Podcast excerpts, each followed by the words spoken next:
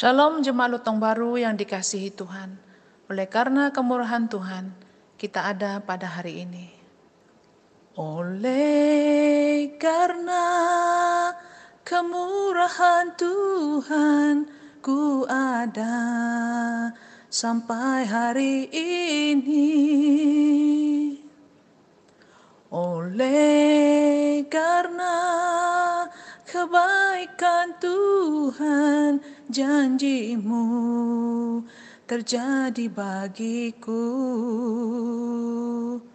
Ku sembah kau Tuhan, ku mengangkat tanganku selamanya kau ajaib bagiku.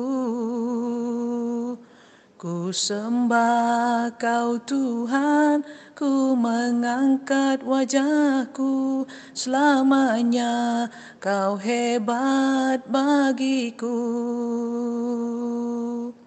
Oleh karena kemurahan Tuhan ku ada sampai hari ini. Oleh karena kebaikan Tuhan, janjimu terjadi bagiku. Ku sembah kau Tuhan, ku mengangkat tanganku selamanya kau ajaib bagiku. Ku sembah kau Tuhan, ku mengangkat wajahku selamanya kau hebat bagiku. Selamanya kau hebat bagiku. Selamanya kau hebat bagiku. Bapa kami yang di surga, dikuduskanlah namamu, datanglah kerajaanmu, jadilah kehendakmu di bumi seperti di surga.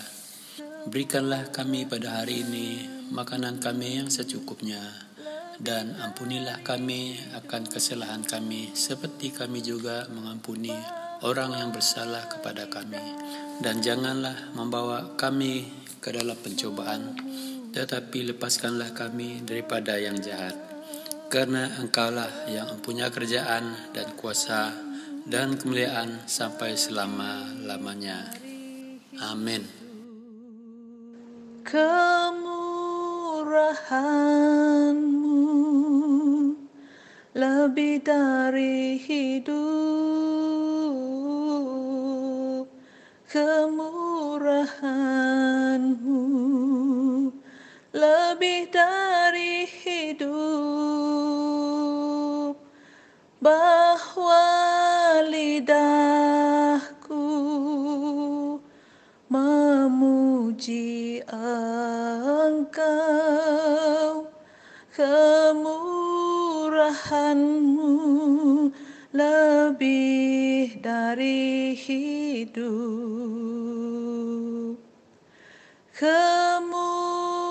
kemurahanmu lebih dari hidup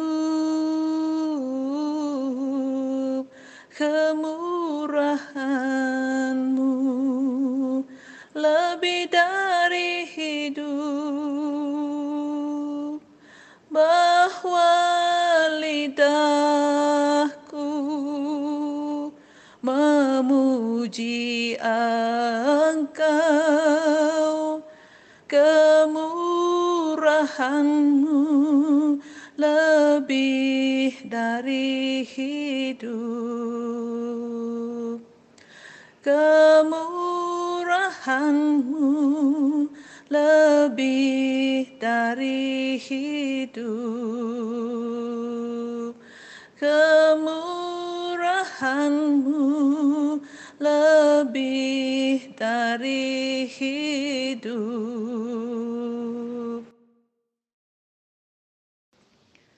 Shalom dan selamat pagi umat Allah. Apa kabar semua?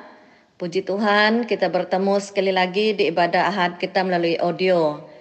Kita bersyukur karena di mana pun kita berada, di mana pun kita beribadah, di rumah, di tempat kerja, Tuhan tetap ada bersama-sama dengan kita.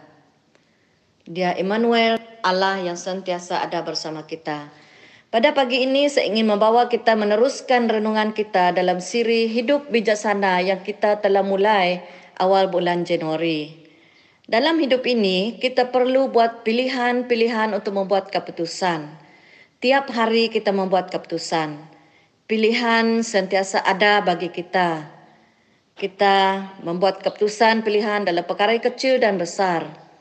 Dalam perjalanan hidup kita, ada pilihan-pilihan besar yang perlu kita buat yang menentukan jalan hidup kita. Contohnya pada saat ini banyak pertanyaan apakah perlu saya mendapat vaksin dan sebagainya. Pilihan dan keputusan perlu kita buat setelah mendengar pendapat dan nasihat dari pakar-pakar. Hidup kita hari ini boleh kita kaitkan dengan pilihan-pilihan yang kita telah buat pada masa lalu. Hidup hari ini adalah hasil pilihan dan keputusan yang kita buat suatu ketika dahulu.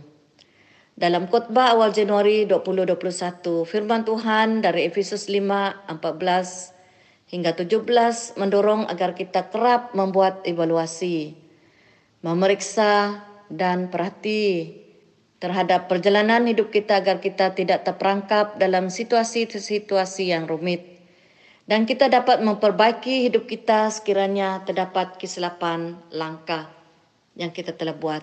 Kita harus perhati hidup kita agar menjadi bijak menggunakan waktu yang ada. Karena hari-hari ini adalah jahat. Kita diajak untuk hidup dalam kebijaksanaan. Dan khotbah seterusnya kita telah menghayati perumpamaan Tuhan Yesus mengenai dua rumah yang dibina atas dasar berbeda. Seorang membina atas batu dan seorang membina atas pasir.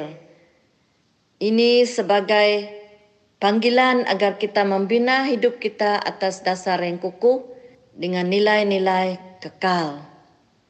Yaitu kita diajak untuk hidup dalam kebijaksanaan. Membina atas dasar yang teguh. Yaitu Tuhan Yesus sendiri. Teks kita pada pagi ini diambil dari Amsal 1 ayat 7. Tema perbualan kita adalah hidup dalam kebijaksanaan.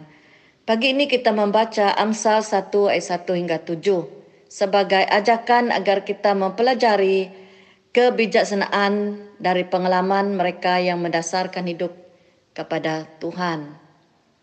Amsal 1 ayat 1 hingga 7 saya membaca dari Alkitab Terjemahan Baru Indonesia. Amsal-amsal Salomo bin Daud Raja Israel. Untuk mengetahui hikmat dan didikan, untuk mengerti kata-kata yang bermakna, untuk menerima didikan yang menjadikan pandai, serta kebenaran, keadilan, dan kejujuran, untuk memberikan kecerdasan kepada orang yang tak berpengalaman, dan pengetahuan serta kebijaksanaan kepada orang muda, Baiklah orang bijak mendengar dan menambah ilmu, dan baiklah orang yang berpengertian memperoleh bahan pertimbangan untuk mengerti amsal dan ibarat, perkataan dan teka-teki orang bijak. Takut akan Tuhan adalah permulaan pengetahuan, tetapi orang bodoh menghina hikmat dan didikan. Buku Amsal mengandungi kata-kata hikmat dan di ayat 1 kita membaca bahwa Amsal atau pepatah yang terdapat dalam buku Amsal adalah Amsal Raja Salomo. Saya mendorong kita membaca buku Amsal sehingga habis. Buku Amsal mengandungi banyak nasihat yang membuat kita bijak dalam tindakan dan pilihan dan keputusan kita dalam hidup. Petikan yang kita telah baca merupakan pendahuluan atau pengenalan kepada buku Amsal. Secara ringkas, kita akan melihat dua perkara dari teks yang kita telah baca. Yang pertama, matlamat kenapa buku ini ditulis dan dari matlamat kenapa ianya ditulis, kita melihat perkara yang kedua, mendapat petunjuk untuk hidup dalam kebijaksanaan. Yang pertama, matlamat kenapa buku Amsal ditulis. Kita melihat yang pertama kepada siapakah buku Amsal ini ditulis.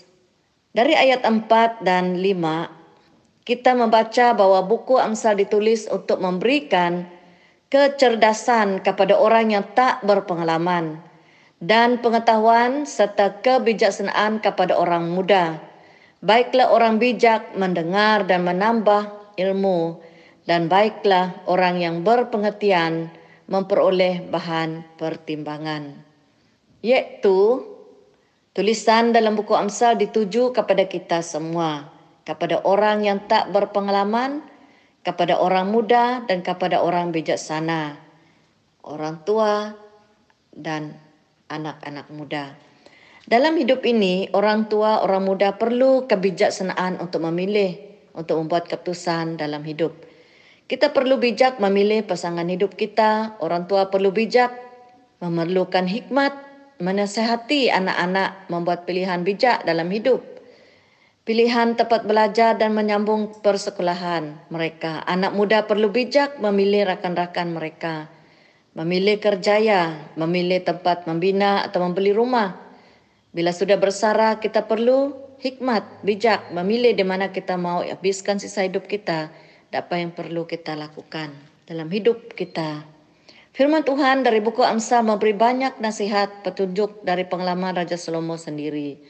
Buku ini mengandungi nasihat kepada semua peringkat manusia. Buku Amsal ditulis untuk kita semua, untuk menjadikan kita bijak, berhikmat. Dalam Amsal 3 ditulis tentang berkat dari hikmat. Amsal 3 11 hingga 13 Raja Salomo menulis, "Hai anakku, janganlah engkau menolak didikan Tuhan dan janganlah engkau bosan akan peringatannya." Karena Tuhan memberi ajaran kepada yang dikasihnya, seperti seorang ayah kepada anak yang disayanginya. Berbahagialah orang yang mendapat hikmat orang yang memperoleh kepandaian. Kita perlu didikan Tuhan yang mendidik kita seperti seorang ayah kepada anaknya.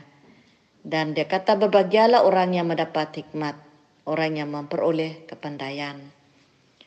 Kita melihat kenapa buku Amsal ini ditulis dalam Amsal 1 ayat 1 hingga 2, Amsal Amsal Salomo bin Daud Raja Israel untuk mengetahui hikmat dan didikan, untuk mengerti kata-kata yang bermakna.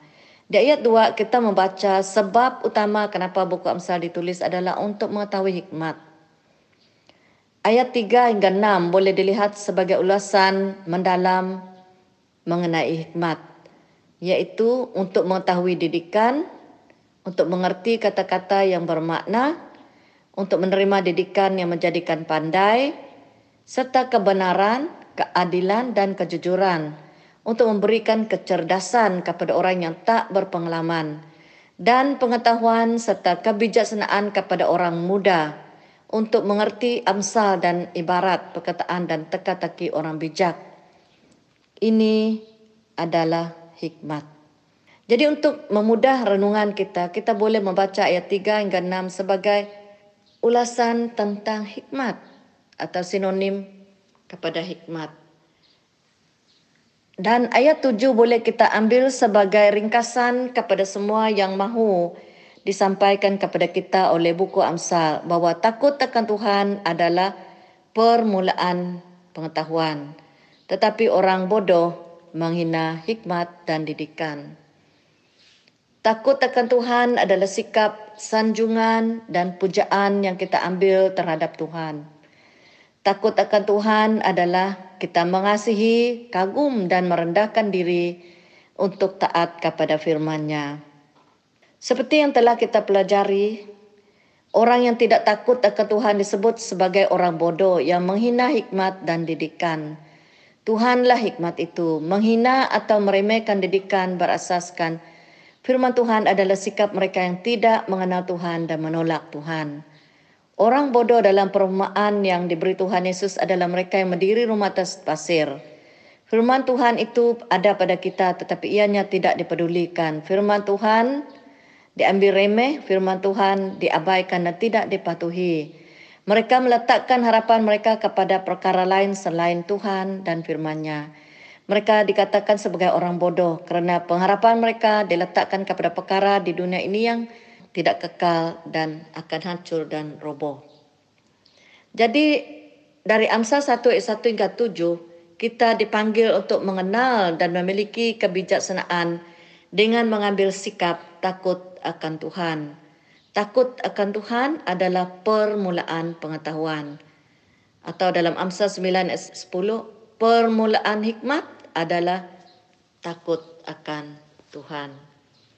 Kita melihat perkara yang kedua, petunjuk untuk hidup dalam kebijaksanaan.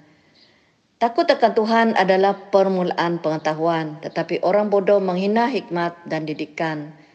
Amsal 1 ayat 7 menyikap hidup dalam kebijaksanaan. Dalam buku Amsal yang lain, Tuhanlah dasar hikmat. Juga ditulis tentang hikmat di dalam Amsal 9 ayat 10. Permulaan hikmat adalah takut akan Tuhan dan mengenal yang maha kudus adalah pengertian. Dan di Amsal 3 ayat 19-20, dengan hikmat Tuhan telah meletakkan dasar bumi, dengan pengertian ditetapkannya langit dengan pengetahuannya air samudera raya berpencaran dan awan menitikkan embun. Dunia dijadikan dari hikmat Tuhan. Permulaan hikmat adalah takut akan Tuhan dan permulaan hikmat adalah mengenal yang Maha Kudus. Permulaan berarti dasar, bukan masa atau satu titik di mana kita bermula. Permulaan hikmat adalah takut akan Tuhan. Berarti hikmat sejati, hikmat sebenar, hikmat sepenuh terletak dalam Tuhan. Hikmat sebenar adalah mengenal Tuhan. Permulaan hikmat adalah takut akan Tuhan dan mengenal yang Maha Kudus adalah pengertian. Takut akan Tuhan adalah permulaan pengetahuan, tetapi orang bodoh menghina hikmat dan didikan. Dengan firman Tuhan, orang bodoh adalah orang yang tidak mengenal Tuhan dan menolak Tuhan. Di Mazmur 14 ayat 1 kita membaca, orang bebal, orang bodoh berkata dalam hatinya, tidak ada Allah. Orang yang dikatakan bodoh ini adalah orang yang menolak dan menghina Tuhan. Mereka menghina hikmat dan didikan.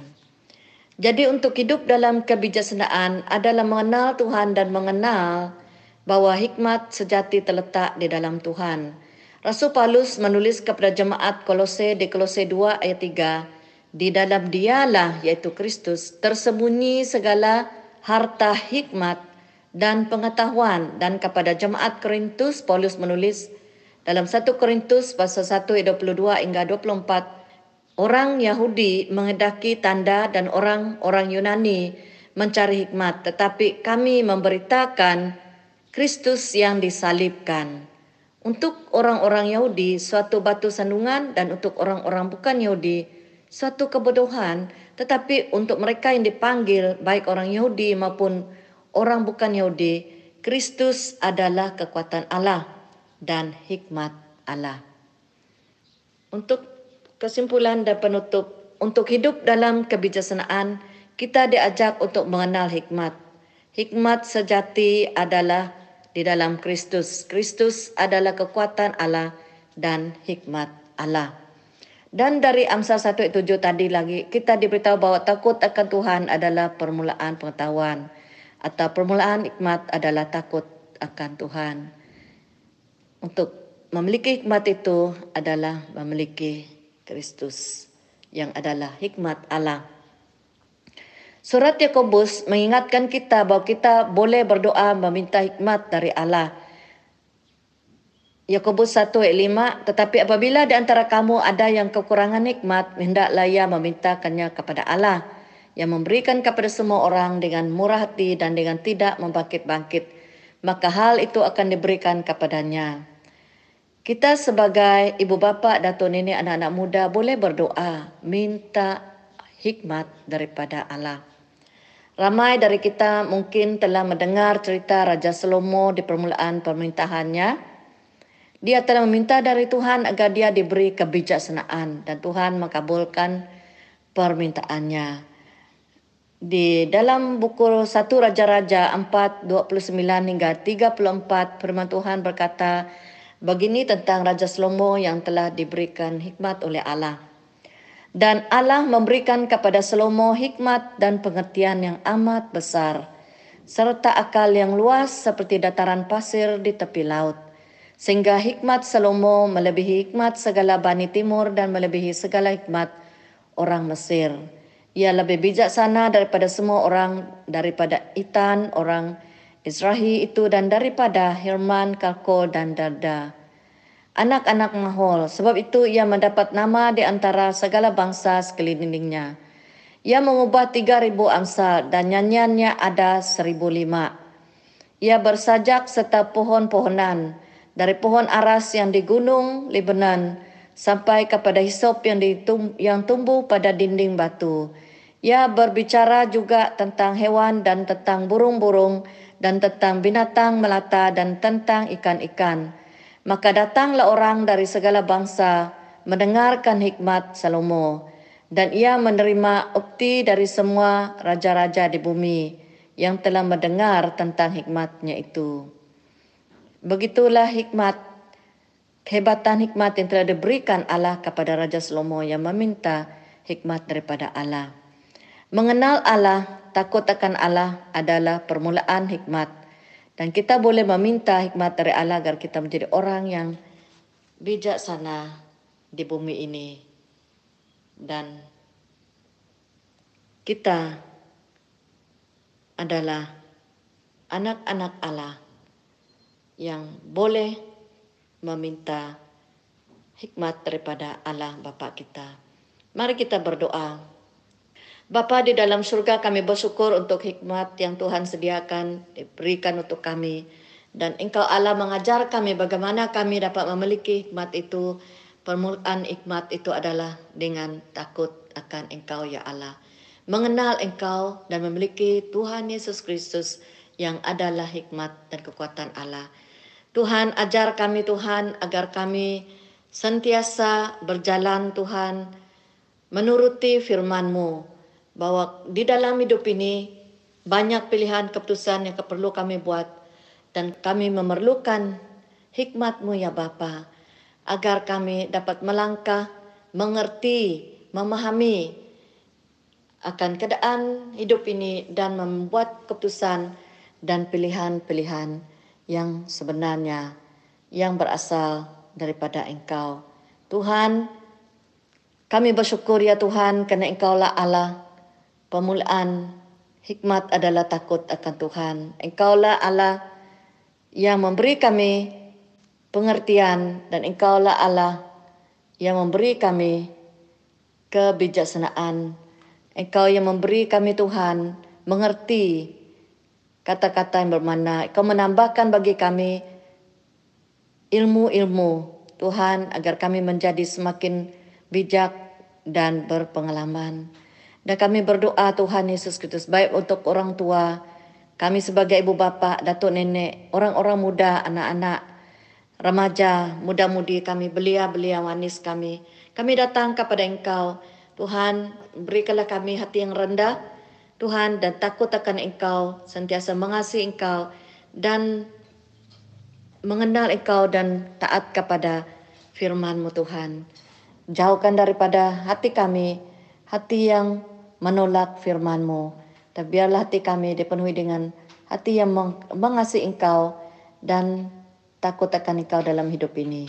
Terima kasih Bapa karena telah berbicara kepada kami. Terus singkapkan arti firman-Mu dalam hati kami semua melalui kuasa roh kudus-Mu. Di dalam nama Tuhan Yesus kami berdoa dan bersyukur. Amin.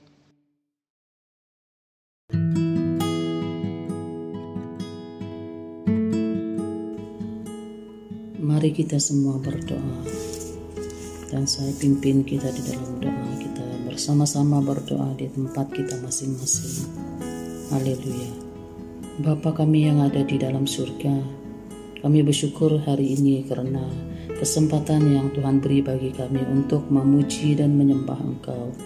Bapa yang mengasihi kami, kami telah mendengar daripada sabda firman Tuhan yang mendorong kami dan menguatkan iman kami supaya kami tetap dan semakin kuat, semakin dekat kepadamu Bapa.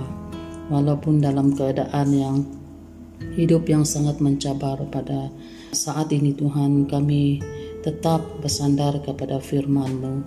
Engkau Allah kami Tuhan yang sentiasa memberi kekuatan bagi kami, yang memberi ketenangan bagi kami. Di saat pandemik ini Tuhan Yesus, kami tahu Tuhan dalam setiap keluarga kami Tuhan.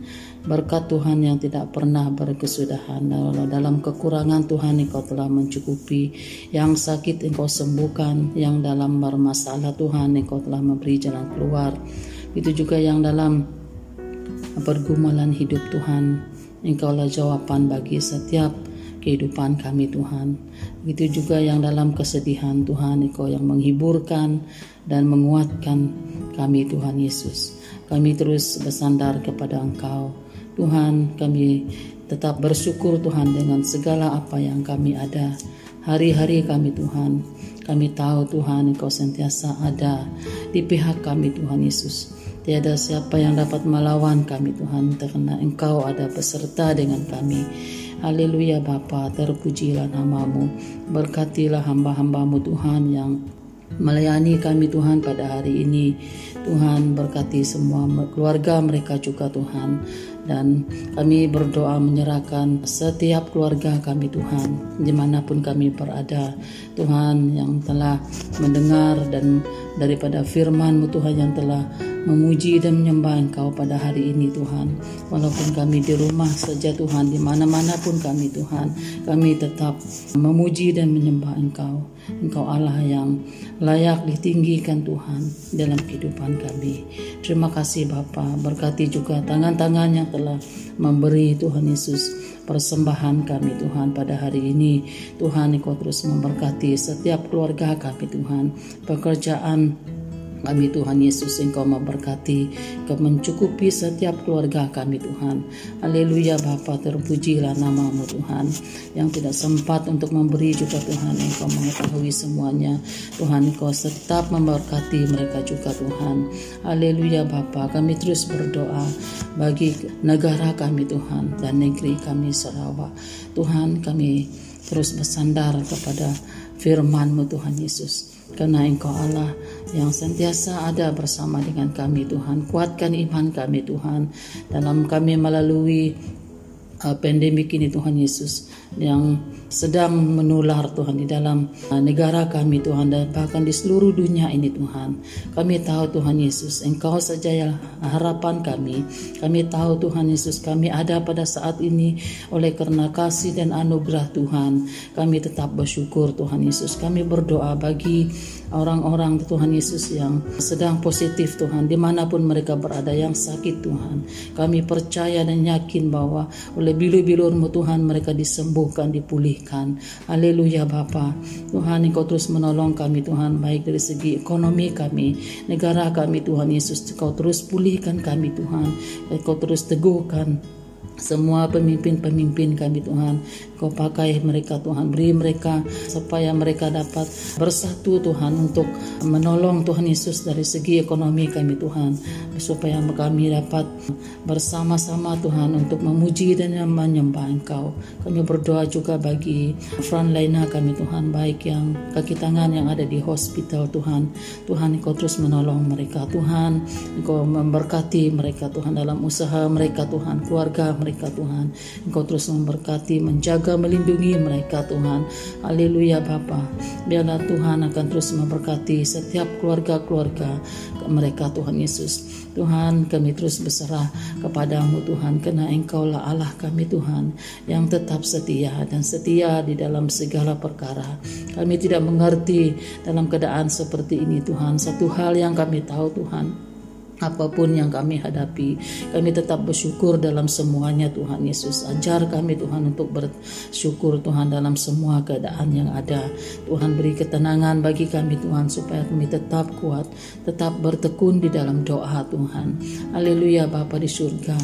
Haleluya. Terima kasih Bapa. Kami terus berdoa bagi anak-anak kami Tuhan yang menduduki SPM Tuhan. Kami terus bersyukur Tuhan karena Tuhan telah memelihara menjaga mereka. Tuhan sepanjang SPM ini Tuhan Engkau terus memberi kesehatan bagi mereka, ketenangan bagi mereka supaya mereka dapat menjawab semua soalan-soalan yang mereka hadapi dalam SPM ini Tuhan.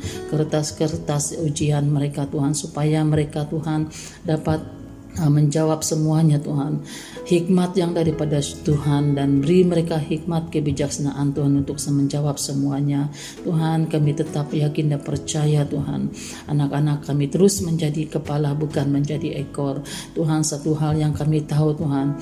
Orang yang bersandar kepada Tuhan dan percaya dan yakin bahwa Tuhan akan terus memberi yang terbaik bagi mereka Tuhan. Kami percaya, kami tahu Tuhan, Engkau yang bersama dengan mereka semasa mereka menduduki ujian mereka ini Tuhan Yesus. Terima kasih Tuhan. Hindari mereka dari segala pencobaan, sakit penyakit apa pun, ah, rencana iblis Tuhan yang mengganggu mereka Tuhan semasa SPM ini Tuhan. Kami berdoa dalam nama Tuhan Yesus, kami hancurkan semuanya Tuhan.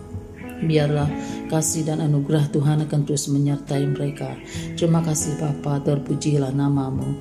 Kami berdoa juga Tuhan bagi pergerakan anak-anakmu Tuhan Yesus pada minggu yang akan datang ini. Kami berdoa Tuhan akan terus memimpin kami, baik anak-anak kami yang bekerja di mana pun mereka bekerja. Tuhan Engkau terus pimpin mereka, lindungi kami semua Tuhan, baik anak uh, cucu-cucu kami yang bersekolah, anak-anak kami yang bersekolah juga. Tuhan Engkau terus melindungi mereka. Tuhan hindari kami dari segala kuasa-kuasa kemelangan, kuasa maut, kuasa sakit penyakit. Tuhan uh, virus COVID-19 ini Tuhan kami berdoa dalam nama Tuhan Yesus. Kami hapuskan, kami hancurkan dalam nama Tuhan Yesus. Pulihkan negara kami, pulihkan kami, negeri kami Tuhan Yesus dari pandemik ini Tuhan Yesus. Karena kami tahu Tuhan Yesus? Dalam keadaan kami Tuhan yang sangat sukar ini Tuhan Yesus tidak dapat bergerak Tuhan dengan bebas Tuhan. Tuhan Engkau terus melindungi kami Tuhan. Hindari kami dari semuanya Tuhan. Tuhan kami berdoa bagi orang yang sakit juga Tuhan yang ada di hospital.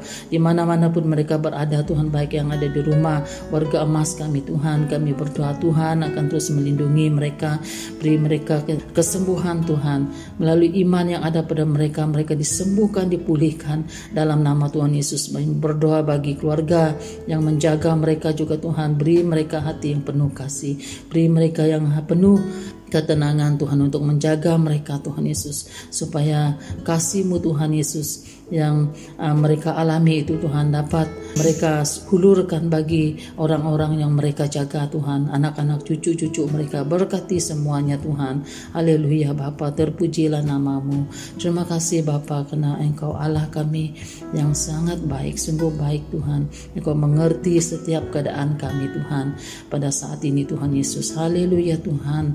Terpujilah namamu Tuhan. Kami terus berdoa Tuhan supaya Tuhan akan terus memimpin kami menguatkan kami Tuhan, memberkati setiap pribadi kami, setiap keluarga kami Tuhan. Engkau terus melindungi kami.